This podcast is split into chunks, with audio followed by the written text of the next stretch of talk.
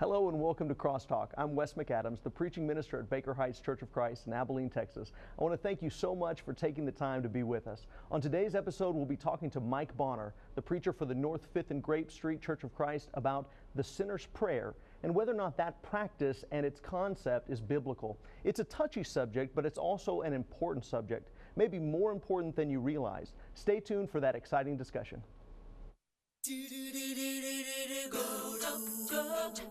Baker Heights Church of Christ presents Crosstalk, a biblical discussion about today's most important issues. Often at the close of a religious service, a preacher will ask those who want to be saved to say a prayer with him. Many call this the sinner's prayer. They say by believing in Jesus and saying this prayer, a person accepts Christ as their personal Savior, Christ comes into their heart, and the person is saved from their sin. Now, I certainly don't know everything. I don't make any claim to be an expert, but I have read the Bible in its entirety, and I've read every account of how people became Christians in the New Testament. And although the idea of the sinner's prayer sounds logical and even plausible, I've never read of anyone in Scripture becoming a Christian in that fashion. So the question we're going to talk about today is this: is the concept of the sinner's prayer a biblical concept? Is it biblical to pray a prayer and expect Jesus to come into your heart and save you from your sin? Is that a biblical concept? To help us deal with this important and sensitive issue, we're going to be talking with one of my favorite people in the world, my brother in Christ, my fellow preacher who preaches for the North fifth and Grape congregation, Mike Bonner. Mike, welcome to Crosstalk, brother. Hey, how you doing, Wes? Appreciate it. I appreciate you being on today. I'm, I'm excited about this subject, and, and I know that it is a sensitive subject because yes, there's going to be many that, that it applies to and, and many who uh, are curious to see what does the Bible really say about this. But you've been preaching the gospel a long time, and, and you're, you're very familiar with the word. You're, you're a godly man, and so I know that I trust your thoughts on this issue, and, and I'd appreciate if you kind of let us know, do you do you see uh, this idea of the sinner's prayer anywhere in Scripture? You know, Wes, uh, I haven't seen it. I've been studying the Scriptures for about seventeen, eighteen years, and I've never came across the sinner's prayer. As a matter of fact, I often wonder, where did the idea come from? So I, I've never seen it before. Right, right, me neither. Uh, so. When, when we look at God's Word, when you've studied through the New Testament, what do you see about what the Bible does say about how a person becomes a Christian and how they're saved from their sin? You know, it's interesting that you said that. When we consider salvation, uh, of course we know that we're saved by the blood of Christ. Uh, one has to obey the gospel of Jesus Christ if they desire to have salvation. So when we think about what are they saved from? Well, they're saved from sin. Well, Jesus Christ uh, was the one that God sent in order to save man from sin. We understand that the Bible clearly teaches that the gospel must be obeyed. Uh, you remember in uh, Mark chapter sixteen, verse fifteen and sixteen, Jesus told his disciples to go into all the world and preach the gospel. He that believeth and is baptized shall be saved. And you, you have to ask yourself, well, why did Jesus command baptism? Well, he commanded baptism because that's the only uh, way that a person can come in contact with the blood of Christ. That's where God operates on us, if you will, Colossians two, verses eleven through fourteen. So the Bible teaches us that one must obey the gospel, the good news, the glad tidings of Jesus Christ, according to First Corinthians four, uh, fifteen, verses one through nine. So when we consider like passages like Acts chapter two, verse thirty-eight, Uh, where Peter was preaching there, and you know, they stopped him in the midst of his sermon, said, uh, men and brethren, what shall we do? Well, he answered the question by saying, repent and let every one of you be baptized in the name of Jesus Christ for the remission of your sins, and you shall receive the gift of the Holy Spirit. So the Bible teaches us that if we want to have uh, salvation, that we must hear the word, must believe it, that we must repent of sin, confess Christ to be Lord, and be buried in water for the remission of our sins. Absolutely. You know, I think about that passage in Acts chapter two where the people ask, what do we do? You know, what, yes. what shall we do? Yes. And Peter replied, repent and be baptized. Now, when you look at the religious world today, if somebody were to go up to a preacher or they were to, to respond during the sermon, what should we do? They might say, say this prayer. Yes. But that's not how Peter replied. That's not how any of the apostles replied. That's Their right. reply had to do with baptism, and it had to do with, yes, believing and yes, trusting in Christ, but baptism plays a part in that. In fact, a person's not a Christian, according to the New Testament, that's until right. they're baptized into Christ. So that's where right. did, and you alluded to this a minute ago, where did that idea of the sinner's prayer come from, you think? You know, I was looking up some things, you know, and been studying for a while. The Protestant movement is really where it began. You know, when we consider the revolt against the, the Catholic Church, mm-hmm. that's really where it went. And they kind of took it further than what they really needed to do.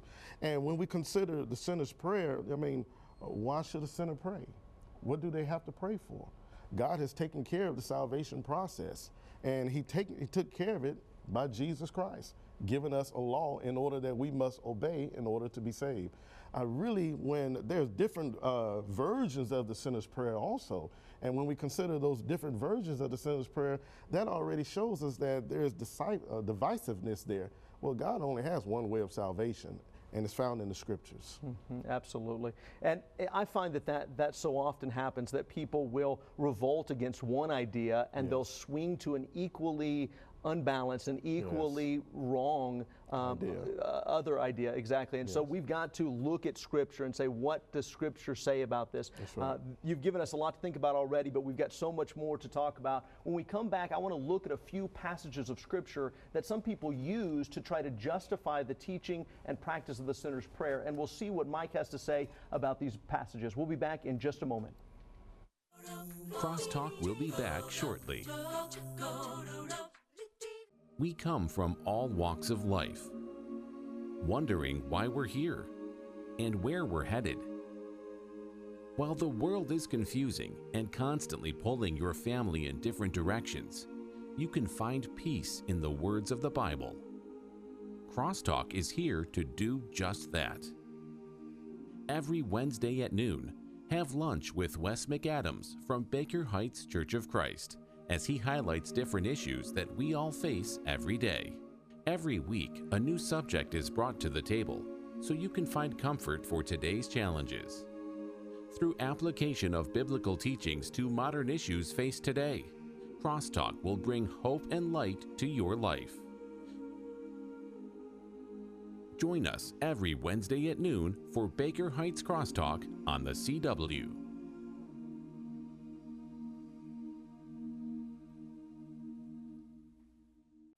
Welcome back. We're talking with Mike Bonner from the North fifth and Grape Street Church of Christ about the doctrine of the sinner's prayer. Before the break, we talked about the fact that the Bible says a person isn't saved from sin until the point of baptism, but many people teach something different. We're going to look at a few passages of scripture that many use to support the idea of the sinner's prayer, and we'll ask Mike if these passages actually teach that a person is saved as soon as they pray, asking for forgiveness. Mike, let's let's start with uh, John chapter three and verse sixteen. That's That's probably one of the most quoted passages in the world by most people. But John three sixteen, of course, says this: "For God so loved the world that he gave his only son, that whoever believes in him should not perish but have eternal life." So does that teach that as soon as a person believes, as soon as a person says a prayer confessing their belief, that they're saved? Does that teach that idea? No, no, it doesn't, Wes. Uh, as a matter of fact, if we can, can we go up to verse fourteen and kind of read on down? Absolutely. And notice what Jesus said: "And as Moses lifted up the serpent in the wilderness, even so must the Son of Man be lifted up, that whoever believeth in him should not perish but have everlasting life." Now notice where Jesus goes here in this particular context. And here he's referencing back in Numbers chapter twenty-one, verses four through verse number nine. And you remember what took place in the book of Numbers, where uh, the children of Israel were brought out of Egyptian bondage, and then uh, they were speaking evil against God and against Moses. And God sent fiery serpents upon them. And the fiery serpents were killing some of the children of Israel. And Moses went to God and pleaded to God on their behalf. And God told them to take a fiery serpent, put it on a pole, and then they needed to look upon that serp upon that brazen serpent. And whoever looked upon it wouldn't die. They would be healed. Now, when we think about how Jesus is using this in John chapter three, Brother West, notice it's, it just wasn't enough to believe on the serpent being on the pole. They had to look upon that serpent. It's not enough just to believe on Jesus Christ. One must believe and then follow what he says. So when we consider that, Brother West, uh, this particular uh, doctrine of the sinner's prayer does cannot be substantiated in John three, verse sixteen. Absolutely. That's a great point. And that really covers a lot of what we're going to talk about here in just a moment, too, that the context often bears out the truth yes. about what's being talked about. Yes. And so often uh, we have a tendency to pull a verse out of context to try to make it say something True. That it doesn't. And so we go back there and we look at the context of John three sixteen, that we are talking about faith in Jesus Christ, That's just right. as the Israelites had to have faith that God could heal them from their, their snake bites. That's right. But in order to be healed, their faith had to cause them to do exactly what God had told That's them right. to do. That's right. Let's look at another passage. How about the criminal on the cross? This is one that we, we get all the time, and when this subject comes up, a lot of people say, well, you know, back in, in Luke chapter twenty-three, let's look at that passage, verses forty-two and forty-three. It says this, Jesus, er, this is the criminal on the cross saying to Jesus, Jesus, remember me when you come into your kingdom. And he, he being Jesus, said to him, truly I say to you, today you will be with me in paradise. So presumably, here's a man that's, that's uh, hasn't been baptized. And so um, in order for some people uh, to try to justify their stance that baptism has nothing to do with salvation, a lot of times they'll go to this passage and say, see there, Mike, uh, you, you don't have to be baptized in order to be saved. All you have to do is say to Jesus, remember me when you come into your kingdom. So does that teach that a person today doesn't need to be baptized in order to be saved? Not at all, Brother Wes. As a matter of fact, when we consider Jesus, what law was he uh, born under? The Mosaic system, right. right? So Jesus, the Bible teaches us, had the power to forgive sin on earth. Mark chapter two, verses five through nine.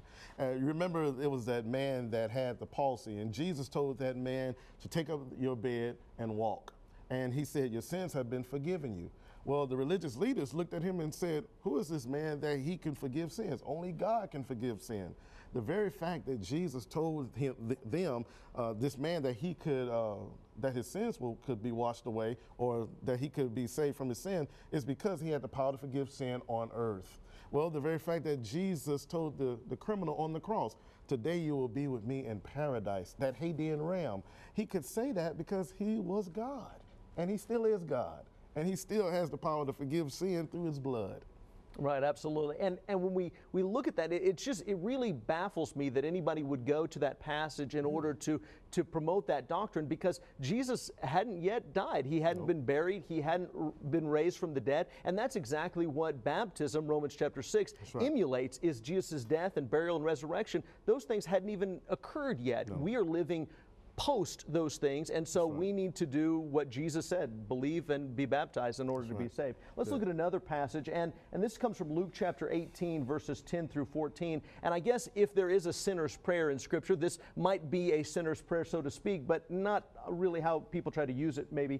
Uh, Luke eighteen, ten through fourteen, two men went up to the temple to pray, one a Pharisee and the other a tax collector. The Pharisee, standing by himself, prayed thus, God, I thank you that I'm not like other men, extortioners, unjust, adulterers, or even like this tax collector. I fast twice a week, I give tithes of all that I get. But the tax collector, standing far off, would not even lift up his eyes to heaven, but beat his breast, saying, God, be merciful to me, a sinner.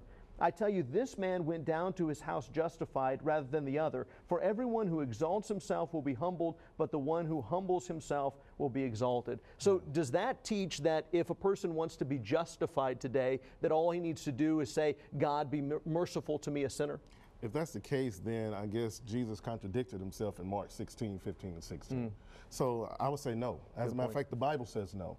Jesus was bringing up a very excellent point, that one needs to be humble, and that we see the publican and the sinner, and we see their attitudes. We need to have the right attitude when we come before God. And the sinner went away justified. Number one, he was a son of Abraham. That's why.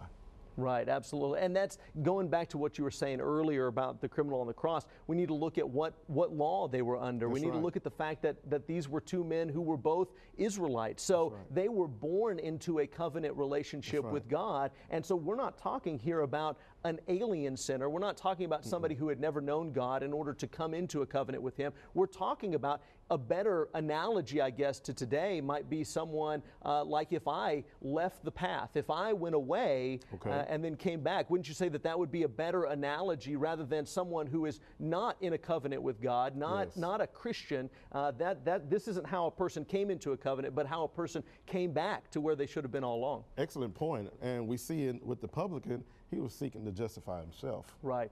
The sinner said he understood that it only It was, it was his relationship with God that was going to justify him.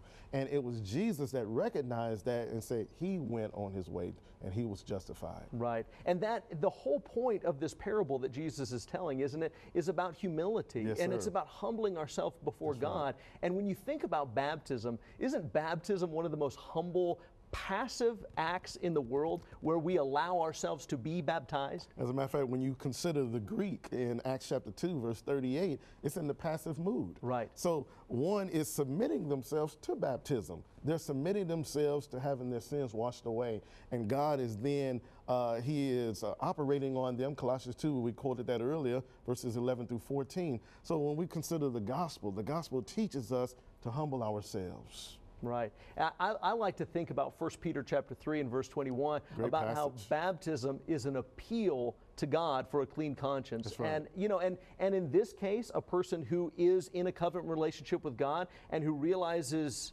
and I, I haven't been doing what's right, I'm a sinner, I need, I need to be forgiven, yes. that we need to come to God and humble ourselves and submit to Him and appeal to Him for a clean conscience. But somebody that's outside of Christ, somebody that's not in a covenant relationship with God, the way that they come into that covenant today is to humble themselves, submit themselves, and as Peter said, appeal to God for a clean conscience. And that happens when they submit in, in the waters of baptism, right? Very true. When we consider what the Hebrews writer said in Hebrews chapter nine, verse fourteen and fifteen, and also in Hebrews chapter ten and verse number four, we understand that the blood of bulls and goats could not take away sin. Right. But it took the, the blood of Christ, which sprinkled upon the conscience of man. And the Bible clearly teaches in Hebrews chapter nine, verse uh, verse fourteen and fifteen, Brother West, is that it sprinkles our conscience, and it's an answer of a good conscience toward God, like First Peter chapter three, verse twenty-one. But in order for us to truly go to God, we have to have our conscience cleansed from dead works to serve the living God. What's the dead works? It's sin. That's right. It's sin. That's right. And that, that brings up an interesting point, is that when we are, when we are, Isaiah chapter fifty-nine and verse two says that sin separates us from God, right? Yes, I mean, if yes. somebody isn't in a covenant relationship with God, they really can't expect to be able to go before the throne of God and make an appeal like, forgive me, God, uh, because right. they haven't been forgiven yet. They've been separated from God because of their own sin. It's not until we're cleansed, it's That's not right. until we're forgiven, that we can even approach His throne of grace, expecting and, and hoping for, being confident about uh, forgiveness and mercy. Great point, great point, uh, Brother Wes. When we consider Uh, like what Peter said in First Peter three in verse number twelve, uh, he said something that was very emphatic. As a matter of fact, when you consider what Peter is saying here, he is very, uh, he understood that the sinner himself could not come to God. Matter of fact, under the uh, patriarchal dispensation, under the Mosaic dispensation, and definitely in the Christian dispensation, one could not come to God unless they came through Jesus Christ, John fourteen, verse six. Right. But I want to read a passage in First Peter chapter three and verse number twelve, for the eyes of the Lord are over the righteous, and His ears are open unto His prayers. But the face of the Lord are against those who do evil. The question we have to ask ourselves is, what is a sinner?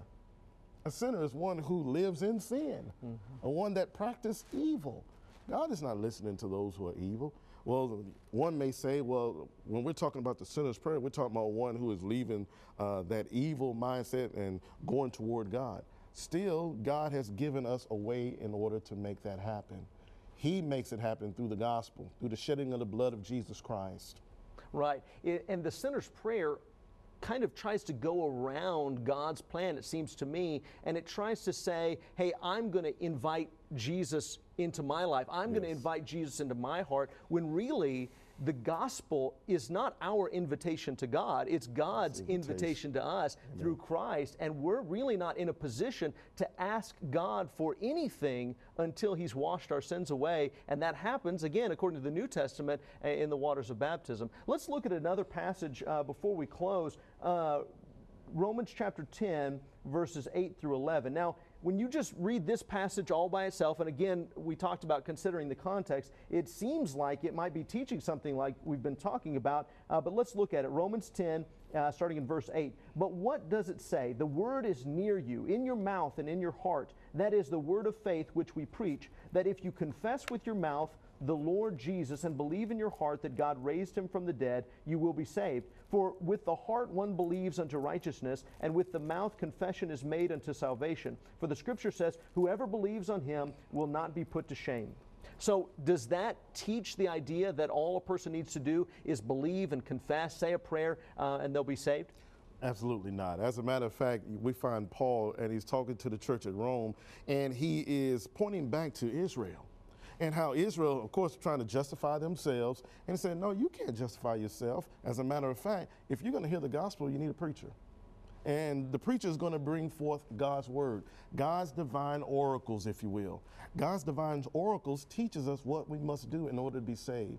When I look at the sinner's prayer, I look at men trying to come up with their own doctrine, twisting to their own destruction.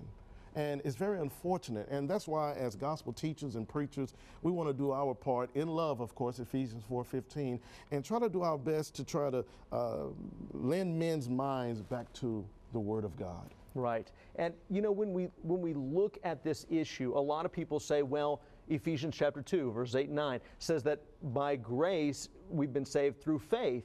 Uh, so if we're saved through faith, if we're saved by grace, uh, does does baptism play a part in that? Or, or are we trying to teach people that they have to work their way to heaven? A lot of people try to accuse those of us who believe that it's at the point of baptism uh, that a person is saved. They say, well, Wes, you're just teaching that, that a person is saved by their works. But faith and baptism go hand in hand, don't they? Yes, they go hand in hand. As a matter of fact, according to John six twenty-nine, belief is a work. Right, right. You know, and if anything, belief is the work of man. Baptism is the work of God.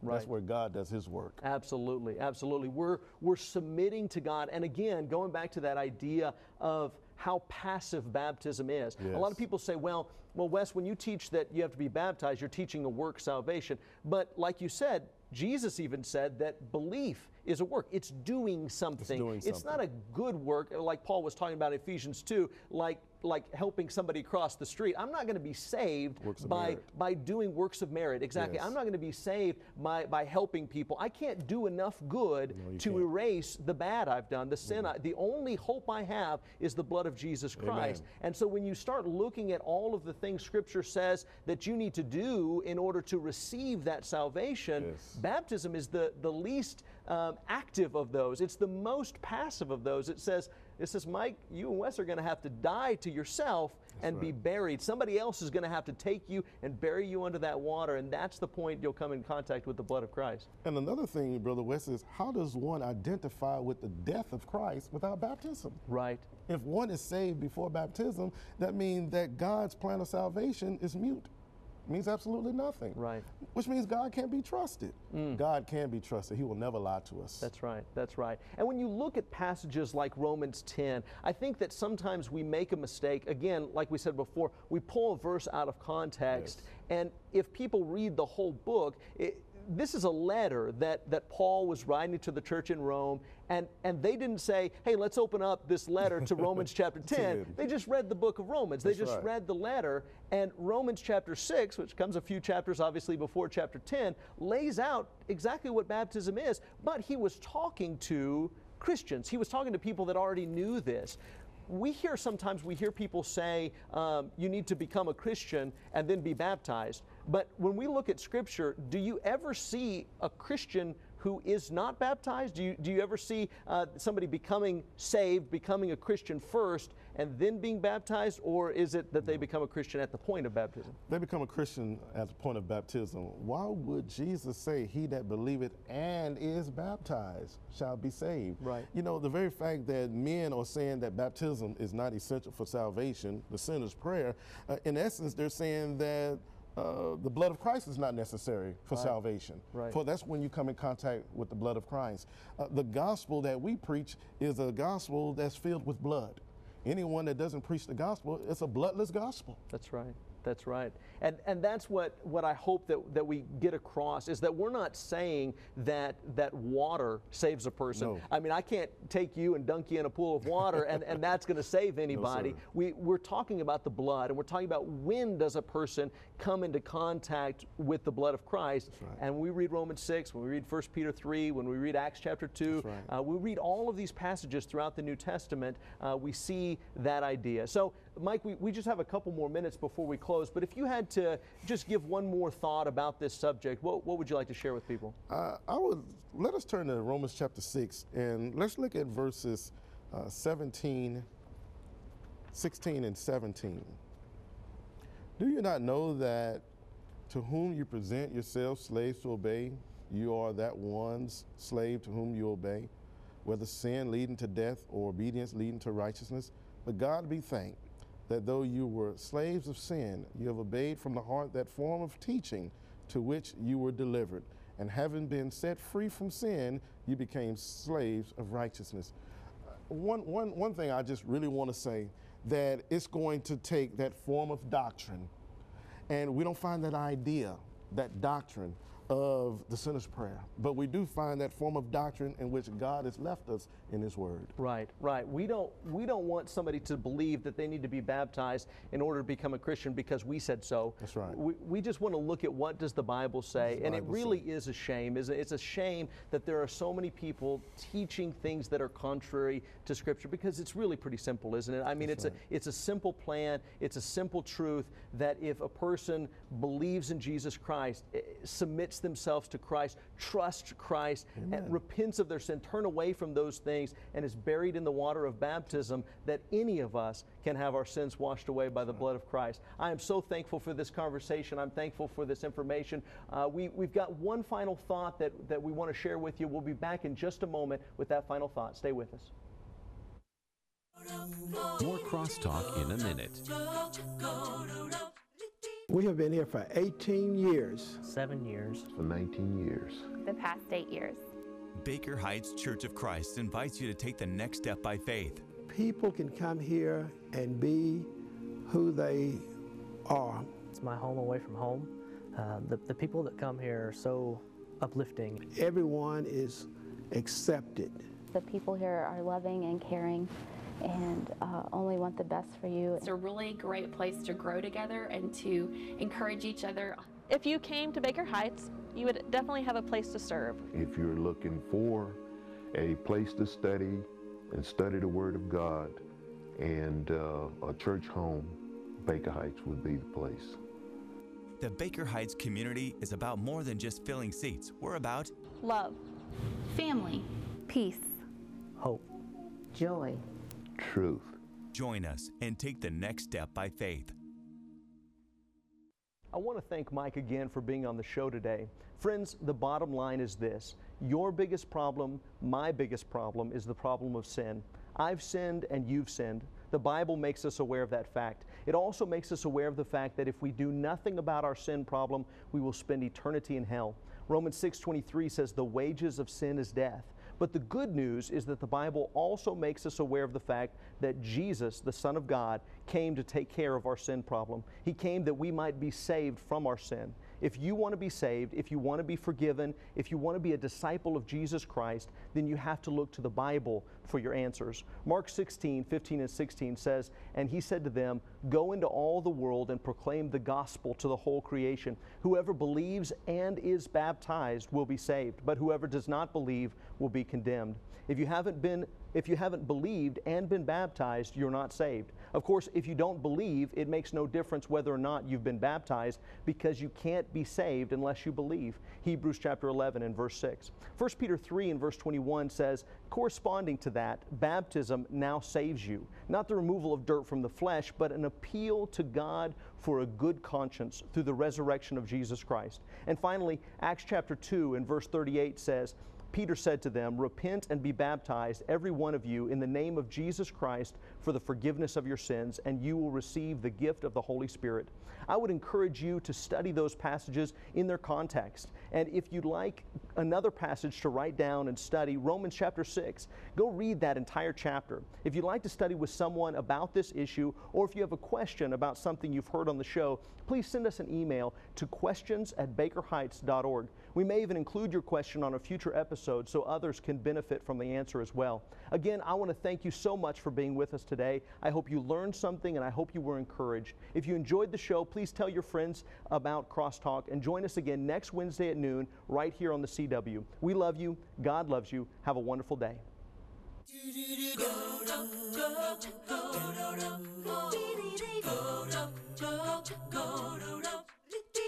Yeah.